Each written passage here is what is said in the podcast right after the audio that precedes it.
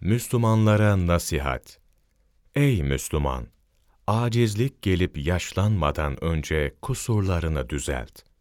Gaflet uykusundan uyan. Yoksa ölüm kamçısıyla uyandırılacaksın.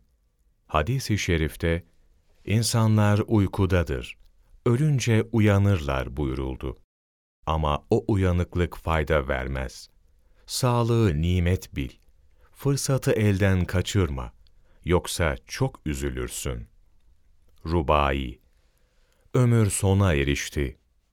Bırakmadın dünyayı ve yaptığın işlere bir an pişman olmayı. Kur'an onun kelamı. Hem okur hem dinlersin. Ne fayda, düşünmezsin ona tabi olmayı. Dünya işlerin çabuk, ahiret işlerin gevşek olunca böyle kulluktan utan. Sonunda dünya işleri beni ahirette meşgul olmaya bırakmadı demekten kurtulamazsın.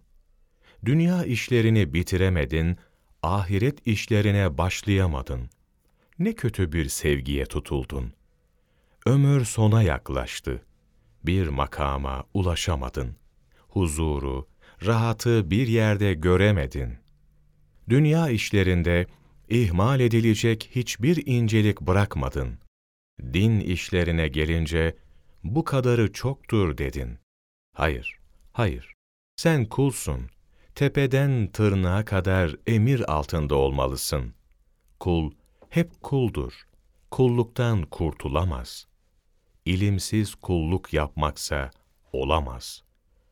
İbadetleri yerine getirecek kadar ilim sahibi olmak lazımdır. Farz, vacip, sünnet, nafile ve edeplerde tam bir tertip ile ihtiyat üzere ol. Böylece namazın dünyada nur versin, ahirette nardan kurtarsın. İmam-ı Şafii rahmetullahi aleyh, edep tertibin koruyucu duvarı, tertip sünnetin koruyucu duvarı, sünnet vacibin koruyucusu, vacip farzın koruyucusu, farz da imanın koruyucusu kalesidir. Hepsini yapanın imanı tehlikelerden korunmuş olur. Terk edenin imanı tehlikede olur buyurmuştur.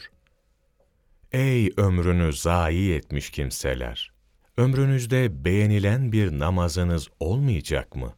Fatiha'yı doğru okuyamayacak, farz ve vacipleri öğrenmeyecek, İslami kurallara riayet etmeyecek misiniz?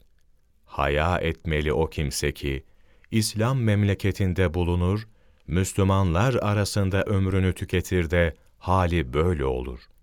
Ya Rabbi, sen bizleri gafletten uyandır, iyi hal, iyi ahlak ve iyi bir son nefes nasip et.